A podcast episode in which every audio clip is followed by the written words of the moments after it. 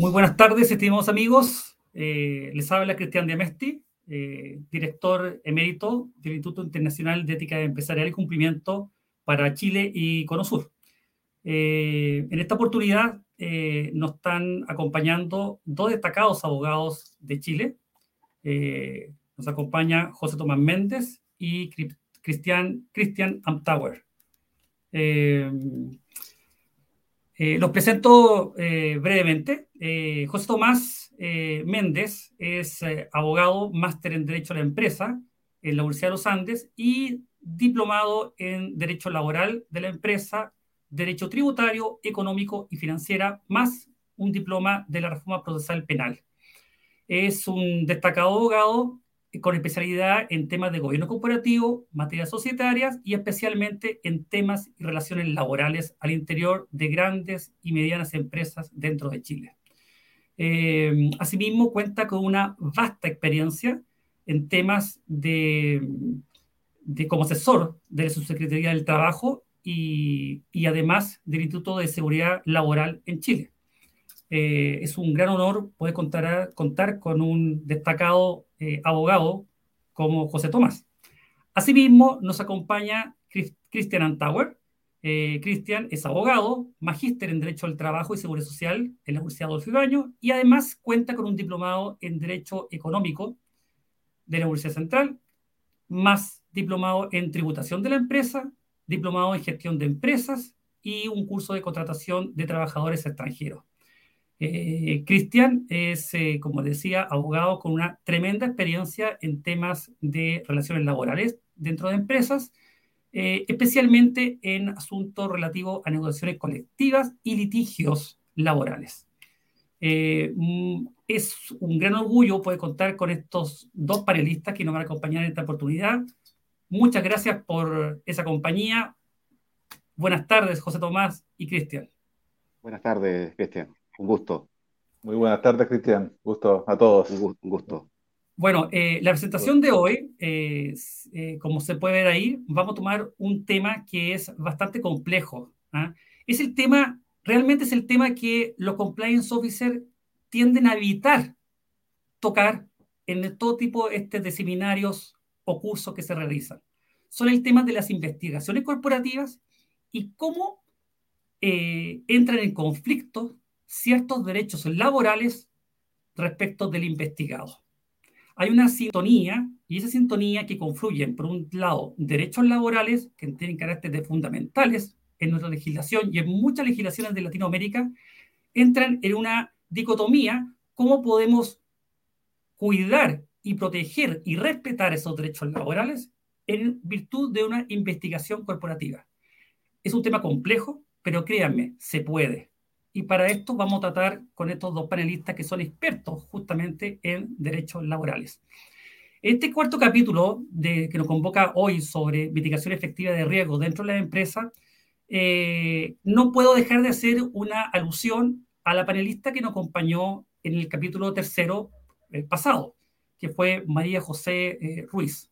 María José, eh, una excelente psicóloga, con una tremenda experiencia en temas de relaciones laborales, nos indicó muchos aspectos y nos dio tips respecto de un proceso de debida diligencia correcto cuando se entra en proceso de contrataciones al interior de una empresa, contrataciones de trabajadores. Bueno, ahora vamos a ver la otra parte. ¿Qué pasa cuando un trabajador ha sido acusado al interior de una empresa de, en virtud del, del Código de Ética y en virtud del Eh, canal de denuncias y el compliance officer debe realizar una adecuada investigación? Y en ese aspecto, bueno, nos vamos a buscar a estos aspectos en donde eh, José Tomás y Cristian nos van a acompañar y nutrir de muchos eh, importantes tips que nos van a servir de efectivas herramientas para poder mitigar riesgos y efectuar una buena función como compliance officer dentro de la empresa. Eh, partamos un poco con la radiografía que tenemos dentro de Latinoamérica. Partió Chile el año dos mil nueve con la Ley de Responsabilidad Penal de las Personas Jurídicas. Y esto fue algo muy controvertido. No se dimensionaba cómo era posible que una empresa fuese responsable criminalmente. son las personas las que cometen un delito, es que eventualmente pueden ir a la cárcel si tienen una reprochabilidad. Pero ¿cómo una empresa puede ser sancionada? Y ahí se estribó en virtud del ejemplo que teníamos de otras legislaciones más avanzadas en la materia, como la española, en donde efectivamente si un trabajador producía un, o, o ocasionaba un delito al interior de la empresa, y la empresa directa o indirectamente se podía ver beneficiada de ese delito, bueno, se irrogaba la responsabilidad criminal de la persona jurídica y podía ser sancionada hasta con la cesación de la persona jurídica, para decir, la empresa se acababa. Y eso partió en Chile en el año dos mil nueve con solamente tres delitos. Pero ahora actualmente tenemos un catálogo bastante importante de delitos, y no solamente ha sido en Chile, sino que paulatinamente se ha ido regulando en todas las legislaciones de, del Cono Sur y especialmente de Latinoamérica. Un punto de inflexión importante fue el año dos mil dieciocho, en donde se dicta en Chile la ley veintiuno mil ciento veintiuno, y no solamente se aumentan las penas privativas de libertad hasta cinco años de prisión, las multas que podían llegar hasta aproximadamente veintiún millones de dólares, sino que además se tipifican eh, usos o costumbres que antes eran moralmente reprochables, pasan a ser, a partir del año dos mil dieciocho, criminalmente sancionados, como son la corrupción entre particulares y la negociación incompatible, que es lo denominado el conflicto de interés. Y así llegamos hasta la fecha de hoy, el año dos mil veintidós, con un futuro cada vez más regulado, y esta lámina es la que nos indica cómo está la norma regional en todo el espectro de Latinoamérica.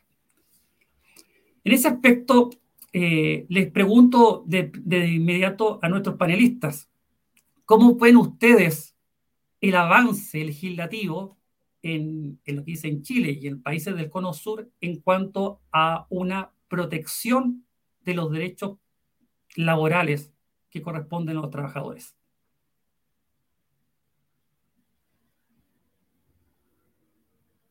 Cristian, me permito sí. abordar Esta, esta, esta pregunta. Bueno, vemos con muy buenos, muy buenos ojos, digamos, todos los, los avances que, que han habido en los últimos, en los últimos años, ¿verdad? De hecho, eh, en lo que se refiere a, a nuestro país, a, a Chile, puedo contar que en el año dos mil seis se hizo una, una gran reforma eh, laboral en nuestro país, la cual, además de eh, modificar el, el procedimiento laboral de un, de un proceso eh, netamente escrito a uno oral, se incorporó, se incorporó dentro de la, de, de la reforma un capítulo en nuestro Código del Trabajo eh, relativo justamente a la protección de los derechos fundamentales de los trabajadores, Relaciona, relacionados con las normas consagradas a este respecto en nuestra Constitución Política de la, de la República. ¿Ah? Y este nuevo procedimiento, eh, tanto desde el punto de vista procesal en lo laboral, ha sido más, más ágil, y respecto de la, de la protección de, la, eh, de las garantías constitucionales, eh, sin lugar a dudas ha sido un gran, un gran aporte, como lo vamos a ver, digamos, en el transcurso de esta, y lo vamos a explicar de, en el transcurso de este conversatorio. Así es. Sí, José Tomás.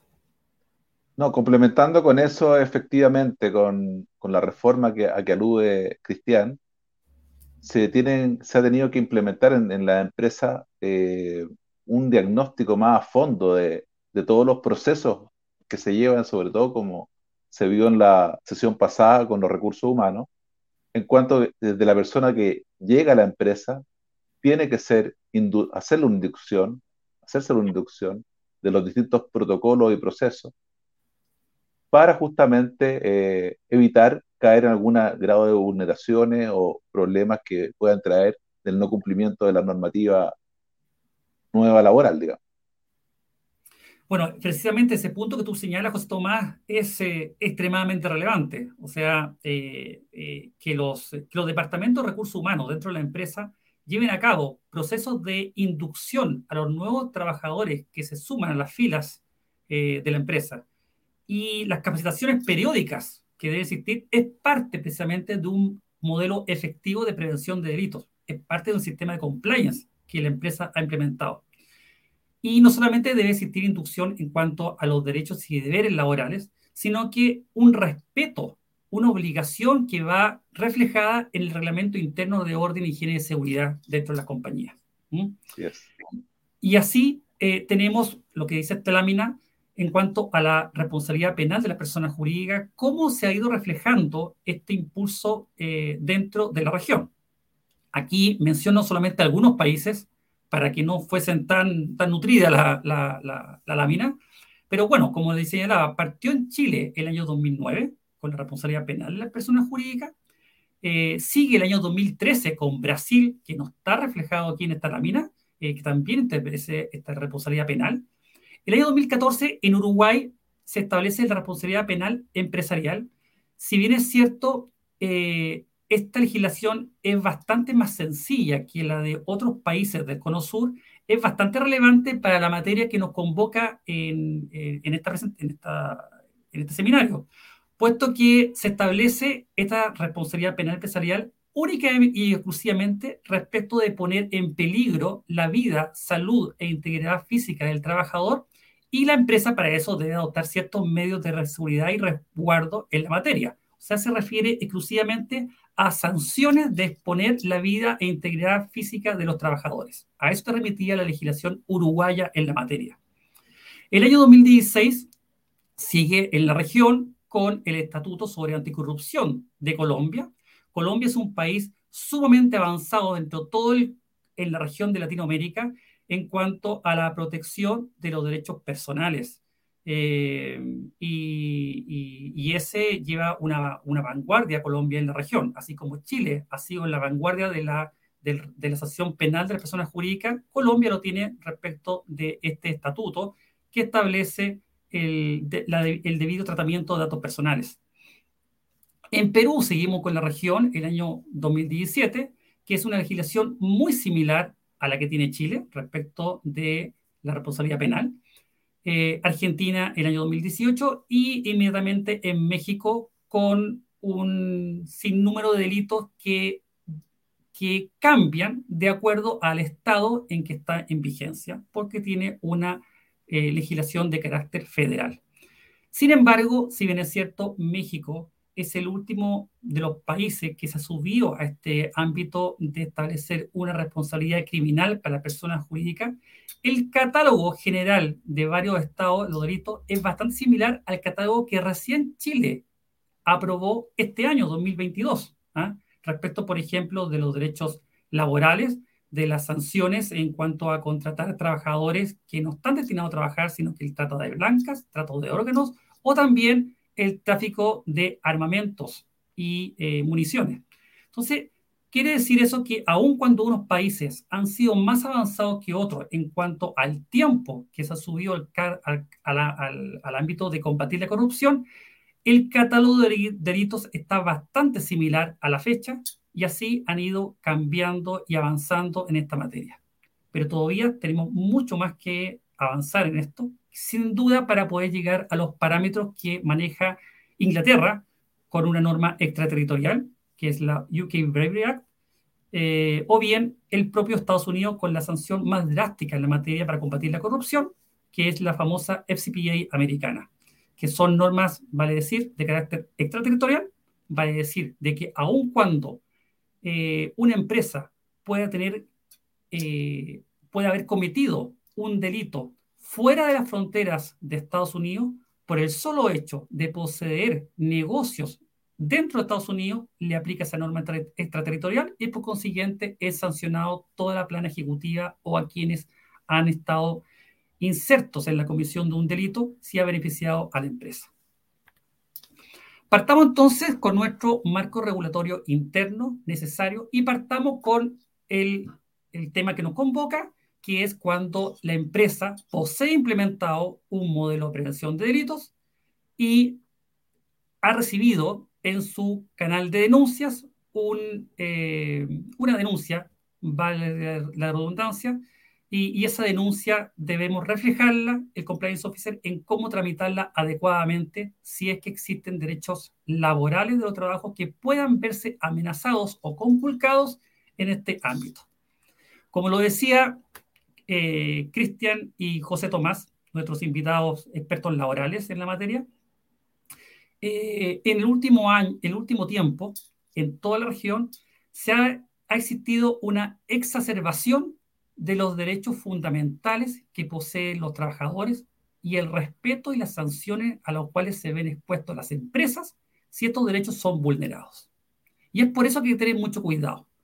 El compliance officer que recibe una denuncia en el canal establecido para tal fin, bueno, debe tener ciertos lineamientos. Vale decir, tener la certeza que la empresa ha hecho un trabajo previo.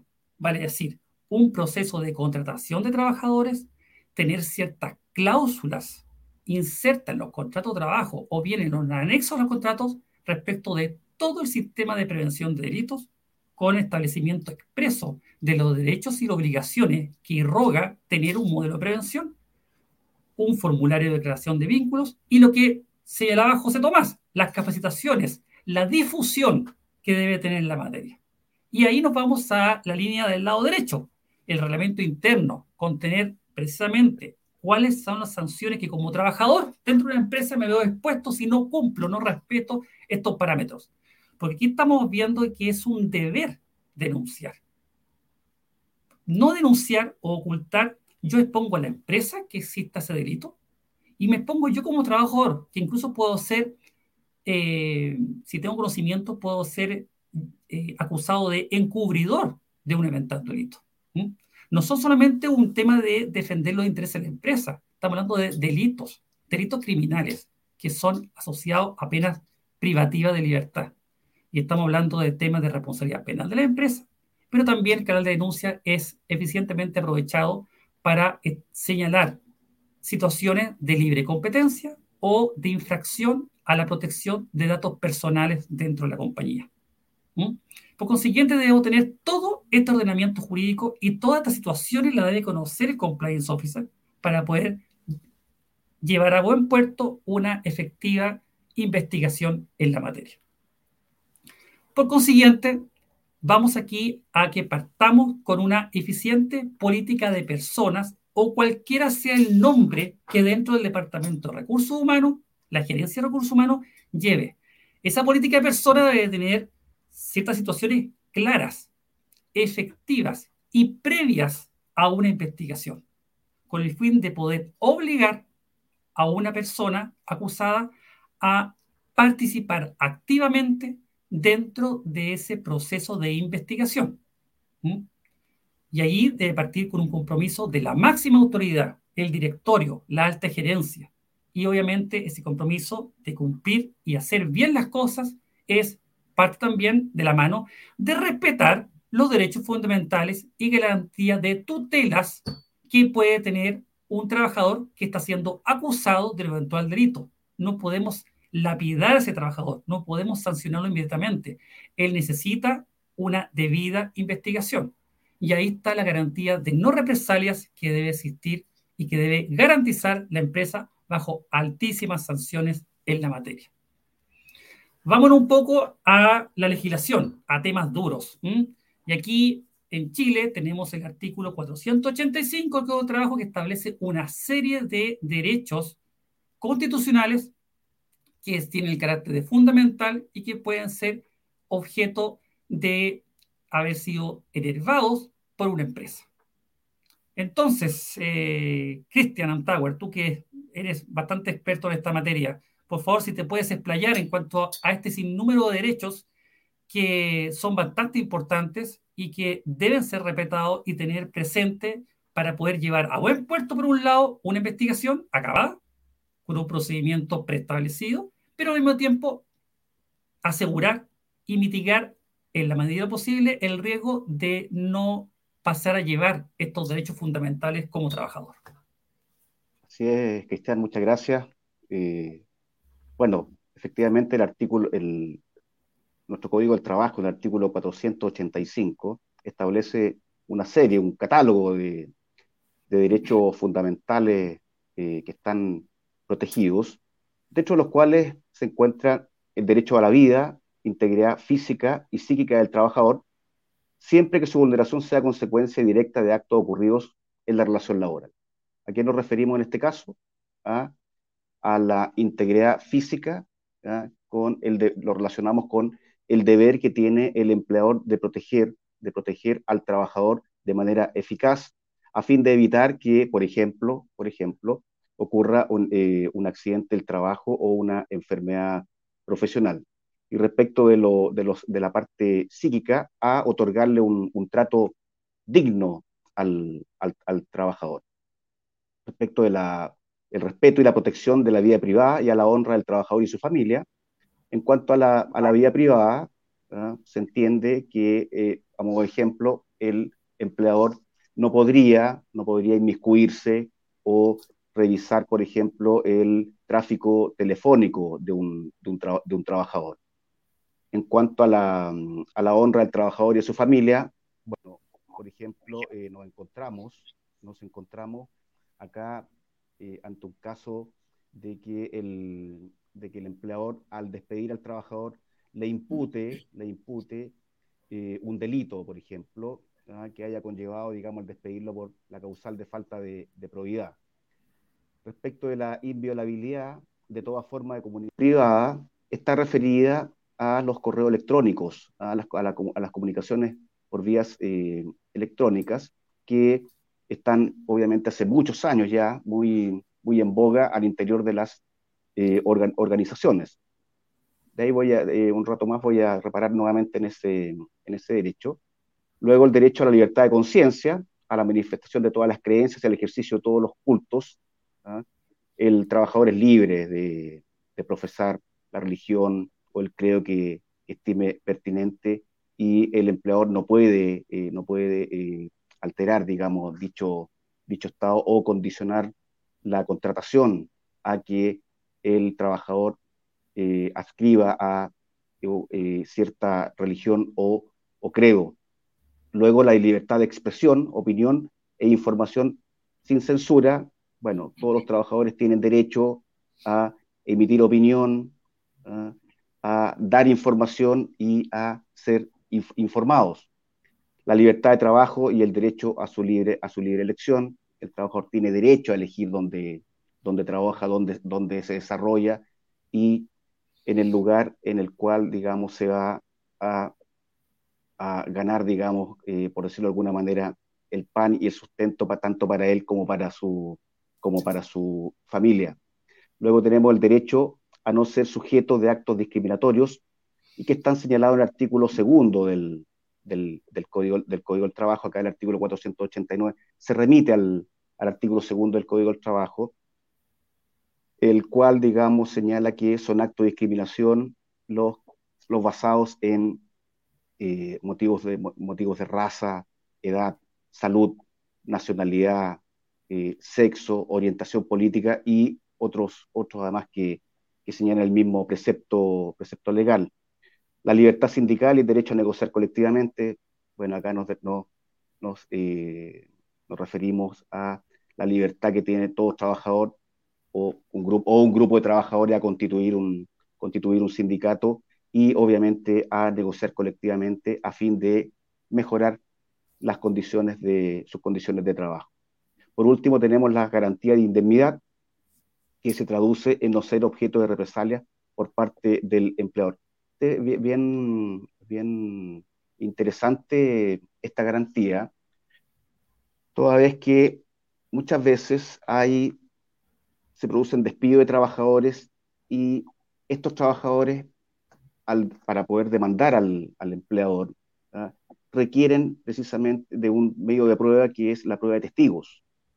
Y esos testigos, por regla general, están, quedan dentro de la misma organización.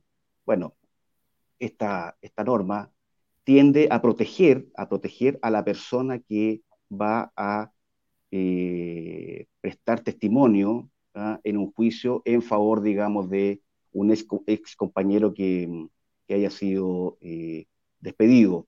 Asimismo, asimismo, esta garantía se refiere también y protege, protege el derecho que tiene todo trabajador a requerir tanto de la, de la autoridad administrativa como judicial, judicial eh, ya sea una fiscalización, ¿ya? una fiscalización, o bien que, eh, re, eh, que se restablezca el tribunal, una fiscalización por parte del, por parte de la inspección del trabajo, la dirección del trabajo, y eh, que se resta- restablezca, digamos, el, el imperio de la ley, ¿ah? cuando hablamos de un juzgado del, del trabajo. Quiere decir que si un trabajador efectúa un reclamo tanto ante la inspección, ya sea ante la inspección del trabajo o ante el juzgado del trabajo, y dicho empleador despide al trabajador ¿ah? a causa, eh, a causa de esa denuncia o ese reclamo o de esa demanda, o de esa demanda, el trabajador tiene derecho, además de, además de las indemnizaciones que en derecho le corresponden y que están establecidas en la ley, a una indemnización por haber vulnerado la, la garantía de, de indemnidad y haberlo despedido por eh, represalias. Respecto del... Ha habido casos bien interesantes, eh, Cristian y, y, y José Tomás, eh, respecto a, esto, a, a estas garantías, eh, garantías que acabo de, de enumerar. A modo de ejemplo, respecto sí, previo, al... Previo a eso, Cristian, ¿Sí? previo a eso, ¿Sí? Eh, ¿Sí? me gustaría que nos, nos pudiésemos profundizar en dos aspectos. El primero, respecto de dos derechos que están señalados como derechos fundamentales: el respeto y protección de la vida privada y honra a la persona y su familia, y el derecho a la inviolabilidad de toda forma de comunicación privada. ¿Mm? Aquí, eh, algo recurrente cuando uno, y lo digo yo personalmente, inserto como, como eh, fiscal o gerente legal más eh, encargado de compliance de compañías multinacionales, cuando es una compañía norteamericana, en donde uno está a cargo de la filial en Chile y de todo el Cono Sur, llega el momento de una investigación y dicen, bueno, eh, tenemos que revisar la, el correo electrónico de este trabajador acusado. Ahí debe aparecer algo. Entonces, las, inmediatamente la señal de alerta no se puede. ¿Pero cómo no se puede? Te dice el, el, el, el jefe norteamericano.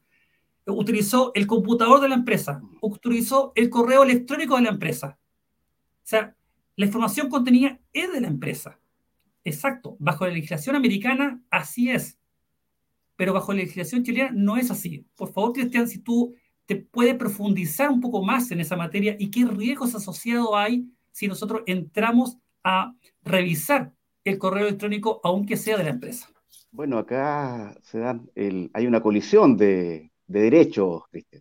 ¿Ah? Por un lado, nos encontramos con el derecho de propiedad, de propiedad que tiene el empleador respecto de ese correo, de ese dominio, ¿ah? que, que es de él, digamos, hay que dice, ¿cómo, ¿cómo no voy a poder revisar ese correo si yo lo pago? ¿Ah? Si yo pago ese dominio, yo tengo, yo tengo esos derechos. Y por otro lado, y por otro lado, está el derecho del, del trabajador, o la garantía constitucional a la inviolabilidad, inviolabilidad de las comunicaciones del, del, del, del trabajador. ¿Y qué es lo que pasa? Que yendo más al caso concreto y a nuestra realidad, como tú, como tú bien señalabas, ante, ante una denuncia ¿ah? por, por vulneración al derecho de la inviolabilidad de las comunicaciones, ¿ah? va a ser el juez laboral quien va a tener que hacer un ejercicio de ponderación ¿ah? respecto a estos derechos. ¿ah? Y la práctica a nosotros, la, nuestra práctica eh, judicial, Eh, y la, la experiencia que tenemos en, en tribunales, ¿ah? bueno, y la jurisprudencia además emanada de nuestros tribunales, eh, nos, nos, nos permite decir ¿ah? que los jueces, los jueces ponen primer, en primer lugar, ¿ah? en primer lugar, el derecho a la inviolabilidad de, la, de, la, de las comunicaciones. Hay una sentencia, eh, un caso súper importante y que tiene la particularidad que justamente fue a propósito de esta materia.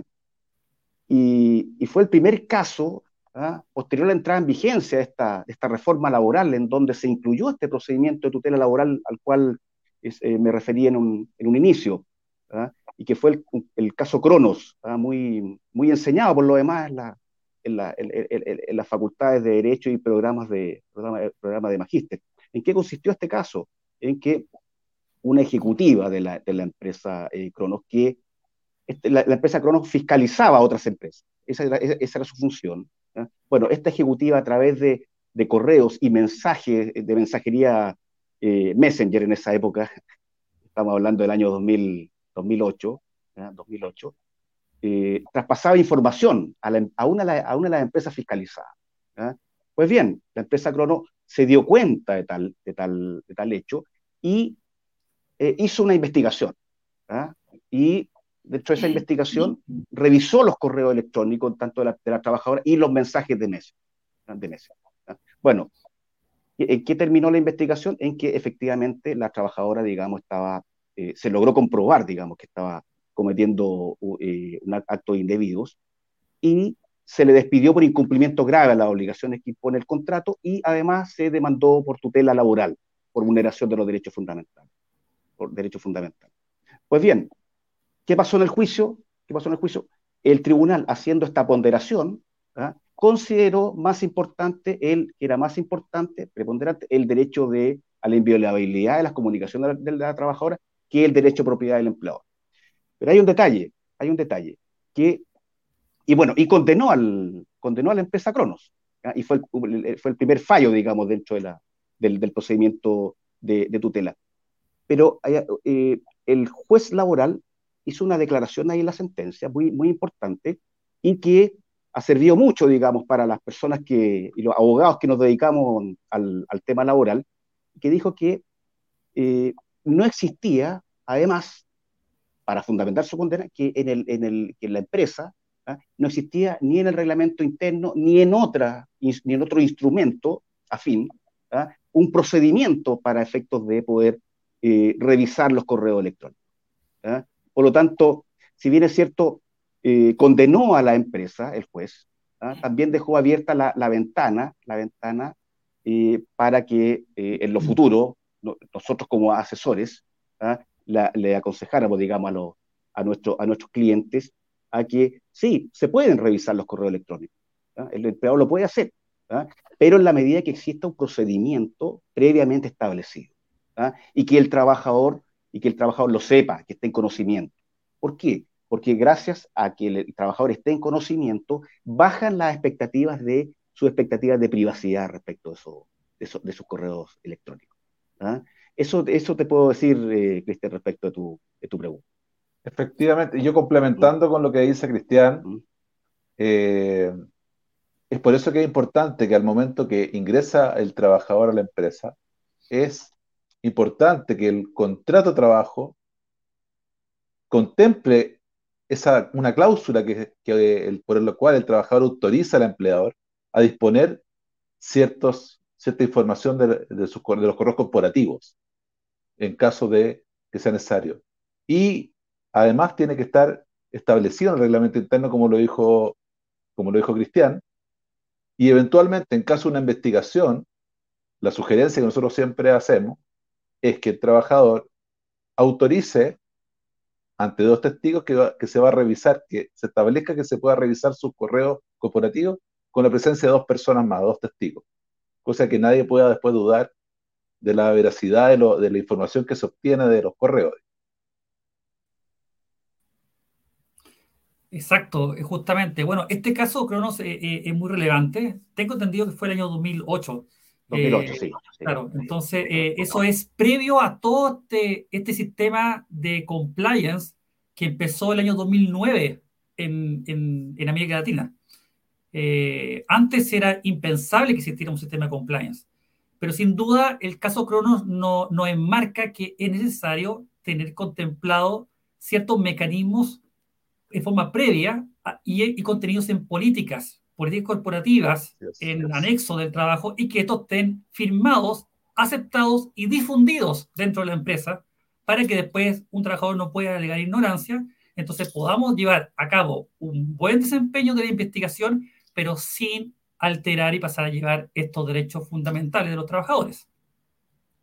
Efectivamente.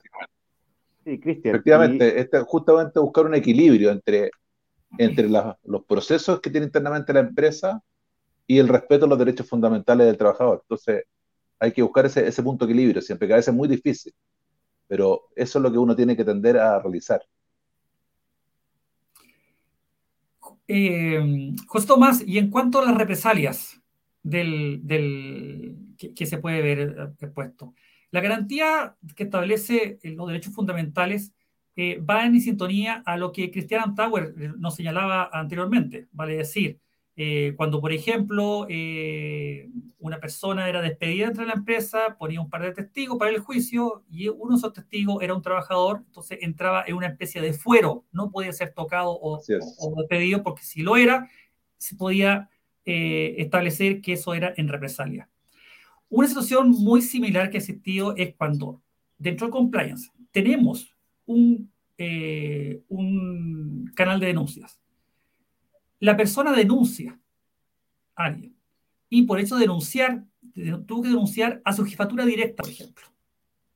Y en esa denuncia de jefatura directa, ¿qué de, mecanismo debe tomar la empresa para evitar este tipo de represalia? Que el jefe denunciado se descargue contra el trabajador y pueda obstaculizar o obstruir una investigación con presiones indebidas o bien perturbando al, al trabajador que ha denunciado el, en la compañía.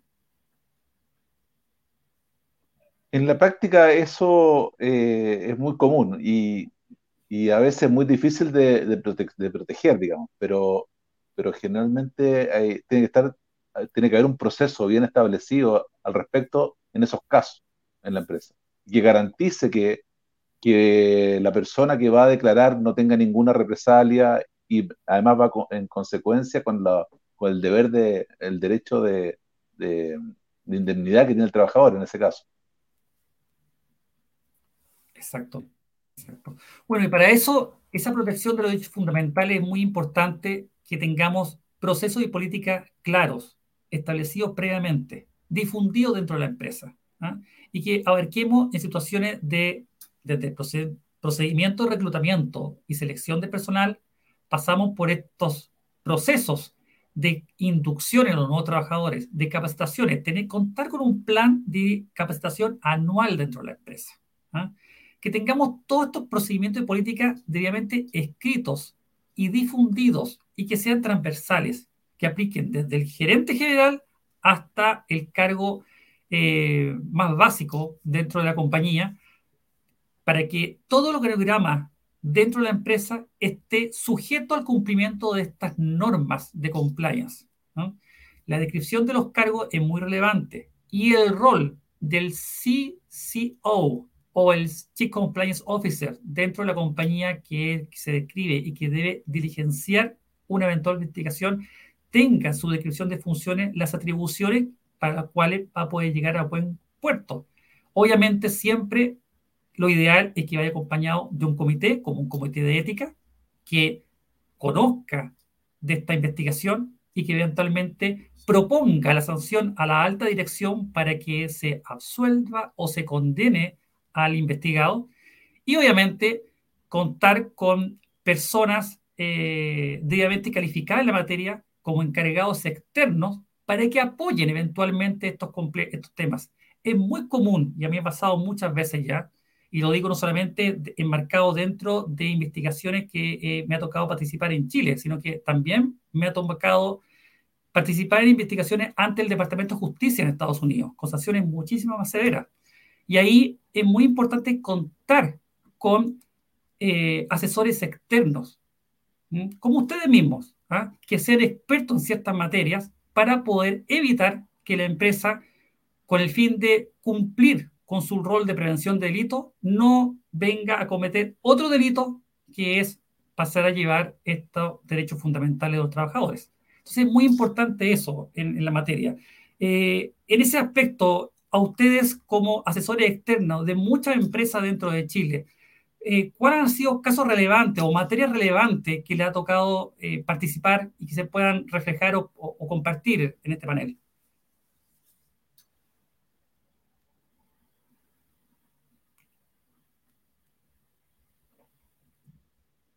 ¿Para ¿Ya? quién va la pregunta? José Tomás. Dale. Sí. Bueno, dentro de las, las, las, las consultas eh, más rutinarias y, y asesorías, digamos, de, nuestro, de nuestros clientes, eh, sin lugar a dudas que están, digamos, siempre la, las consultas, digamos, respecto a, a si estoy cayendo, digamos, o no en una vulneración de, a los derechos fundamentales de un trabajador. eh, por regla general se nos pide asesoría eh, en, en lo cotidiano y también eh, eh, para participar de, la, de las investigaciones que se lleven a efecto dentro de la respectiva compañía, justamente para efectos de no, eh, de no caer, digamos, la empresa en desconocimiento, ¿ah? Y vulnerar los, los derechos de los, de los, de los trabajadores, ¿ah? Uno se encuentra eh, con di- diferentes situaciones, o sea, por ejemplo, el tema de la revisión de los, eh, de los bolsos, de la indumentaria, el clientes que consultan si es que pueden o no, por ejemplo, implementar un sistema de, de, de escáner, ¿ah? Al, en la entrada, digamos, de la, de, la, de, la, de la compañía, para poder detectar, digamos, si, si es que están los trabajadores eh, hurtando algún alguna, eh, producto, digamos, de la, de la, de la empresa. En, todo eso, en todos esos aspectos, digamos, nosotros eh, asesoramos a, nuestro, a nuestros clientes para efectos de que puedan, digamos, disminuir los riesgos de una, de una fiscalización y de una demanda, ¿no? De una demanda. Hay, hay, un, hay un aspecto súper importante, Cristian, en este sentido, que es, eh, uno, por un lado, la, pre- la prevención, ¿no? Pero también está la sanción que trae aparejada, ¿no? aparejada la vulneración de los derechos fundamentales, ¿no? De acuerdo al catálogo que, que, que, ya, que ya mencionamos, ¿no? Si un tra- si un empleador es demandado por vulneración de derechos, ¿ah? El juez, además de las indemnizaciones establecidas en la, en la ley por años de servicio, por falta de aviso previo, eh, puede además eh, condenar a la, a la empresa a una indemnización tarifada que va desde entre las seis y once remuneraciones. ¿Ah? Ahora, uno podría decir, bueno, pero un empleador podría decir, pago esa, remuner- esa, esa, esa remuneración adicional. ¿Ah? Pero ¿qué es lo que, qué es lo que, qué es lo que sucede? Que eh, además de esa sanción, ¿ah? De tener que pagar la indemnización que, que, que la ley está establecida, más la indemnización por la vulneración, ¿ah? También puede trae, trae aparejado, ¿no? trae aparejada esta vulneración, esta vulneración, el eh, ingresar a un registro, a un registro de empresas, ¿ah? Impedidas de contratar con el Estado o sus órganos, ¿ah? Por un plazo de dos años. ¿Ah? Y, y, que puede, y, que, y que en algunos casos puede significar incluso la quiebra de, la, de, una, de, una, de una compañía, ¿ah? Por lo tanto, con mayor razón, ¿ah? eh, ante esta sanción, ¿ah? Es sumamente importante que las empresas, y siempre se lo estamos recalcando nosotros a nuestros clientes, que se asesoren y adopten, digamos, los, eh, pongan en práctica los, los consejos que uno como asesores Eh, le, le, le, le da en atención, digamos, a respetar la normativa legal, nuestra normativa legal vigente, y evitar sanciones que pueden ser bastante dispendiosas y que pueden incluso eh, conllevar la quiebra o, o la liquidación, digamos, de la, de la compañía. Sí, y complementando con eso, hoy día es cada vez más importante tener una, eh, una asesoría preventiva, porque hoy en día desde, el, desde la cláusula que tú colocas en el contrato hasta la desvinculación, todo tiene, tiene consecuencias. De alguna manera, eh, el momento de que uno establece en las cláusulas claramente, la, o sea, la descripción del cargo por una parte, las responsabilidades y las obligaciones, bien detalladas, tú vas a poder tener claridad respecto al momento si hay una desvinculación, por ejemplo, por incumplimiento grave de las obligaciones que impone el contrato, que efectivamente ahí hay una, una causal para, para despedir correcta, en forma correcta. Eh, asimismo, todos las, los documentos que tienen que revisarse, tiene que revisarse si el reglamento interno está al día, eh, están hechas las inducciones, como habíamos dicho al comienzo. Todos son elementos que llevan a que de mayor cada día más relevancia prevenir antes que encontrarse con una desagradable sorpresa o indemnización que no la puedas pagar. Nosotros tenemos clientes que trabajan exclusivamente para el Estado. Entonces, si ellos se ven afectados a una, a una tutela laboral y son inhabilitados, prácticamente es, como dijo Cristian, la quiebra.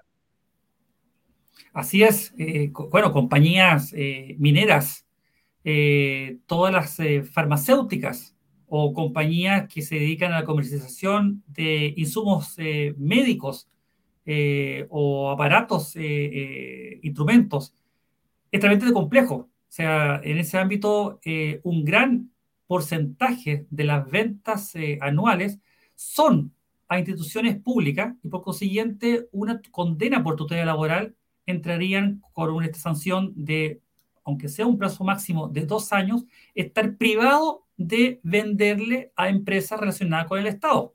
Y por consiguiente, si tienen un alto porcentaje de ese tipo de, eh, de clientes, puede significar la quiebra de la empresa.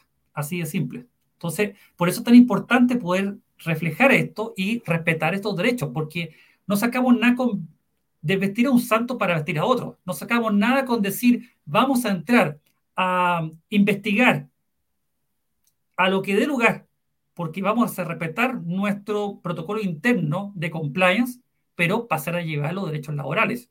Esa congruencia de derechos y deberes debe ir en una sola línea, y ahí debe llevar a tener buen puerto para evitar esta prevención de riesgo. Y como tú decías, José Tomás, el mapeo de riesgo que se debe llevar a, a cabo es que involucre también todos esos otros. No basta decir, ok, si yo recibo una denuncia por un soborno a un funcionario público, voy a investigar, pero ese soborno debo revisar los emails de la persona y los reviso porque ahí te voy a encontrar algo y lo hago y encuentro algo. Ok, estuve bien al respecto de la investigación, pero estuve muy mal respecto de haber vulnerado derechos laborales y, claro, evité una sanción de compliance, pero fui igualmente sancionado por lo otro. Entonces, claro, en materia de compliance yo puedo ser condenado hasta cinco años de contratar con empresas o órganos del Estado, pero por vulneración de derechos laborales en derechos fundamentales puedo ser condenado hasta un máximo de dos años en la misma tipo de sanción. Por consiguiente, es posible respetar ambos derechos, llevar a cabo una buena investigación respetando los derechos laborales de las personas. Pero para eso debo tener todos los principios que hemos estado conversando, una claridad de las consecuencias potenciales para la persona, para la empresa, y una claridad de las sanciones internas o externas que debo llevar a cabo. Y todo eso revestido en un conjunto de políticas internas para atender a la autorregulación dentro de la compañía, pero también tener un sistema de prevención de delitos basado en nuestra norma local y en normas extrans- extraterritoriales extranjeras, si es que tengo ciertas actividades en otros países para cumplir con todo ese, ese tema eh, al respecto. Ya estamos terminando, no sé si eh, querían, que, desean dar un mensaje final, digamos, de todo lo que hemos conversado el día de hoy. Lo más importante es tomar las, las precauciones siempre, o sea, si, si uno va a asesorar a alguien, lo, más le, lo que más le recomiendo es que se haga un diagnóstico previo. Vean, revisen la empresa, revisen cómo están los procesos, revisen cómo están los contratos, revisen los reglamentos, porque cualquier día puede pasar un problema que sea de una magnitud no deseada. Así que recomiendo siempre asesorarse. Exacto. Sí. Cristian, sí, ¿tú qué lo dices? Sí, para finalizar, también quiero, quiero decir que, bueno, muchos empleadores que eh, nos dicen, clientes, oye, da lo mismo, si al final me van a demandar igual, ¿eh? Haga lo que haga, ¿eh? No, pues no es, no es así, ¿eh? No es así. O sea, si, si un empleador eh, se ciñe, ¿eh?, a procedimientos claros y, y previamente establecidos, ¿eh?, y que el trabajador tenga conocimiento de esos procedimientos, ¿eh?, y actúe con apego a la normativa y respete los derechos, los derechos fundamentales, eh, sí, efectivamente, el, el trabajador igual lo puede demandar, ¿eh? pero pero el empleador va a tener más, eh, mejores armas, ¿ah?, para poder defenderse, ¿ah?, en un, en un tribunal y poder eh, salir, digamos, ser absuelto de una de una de, la, de las condenas que, que ya eh, latamente hemos, hemos descrito. Eso. Este. Excelente mensaje eh, para finalizar esta presentación. Eh, un agradecimiento a toda la audiencia que hemos tenido el día de hoy, especialmente desde Chile, muchas personas de México veo, y también de Ecuador y Argentina. Un saludo grande para todos ellos. Eh, y bueno, agradecer, digamos, la presencia de ustedes como expertos en tema de derecho laboral, eh, que sin duda eh, forman parte de, eh, expertos como ustedes en la materia, forman parte de una herramienta eficiente para llevar a cabo un efectivo compliance al interior de las empresas. Muchísimas gracias por su participación y bueno, un cordial saludo a todos. Será hasta una próxima oportunidad. Buenas tardes. Muchas gracias. Saludos a todos. Muchas Saludos gracias. a todos. Que estén muy bien.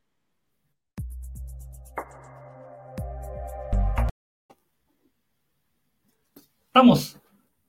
Estamos ya en, detrás ya.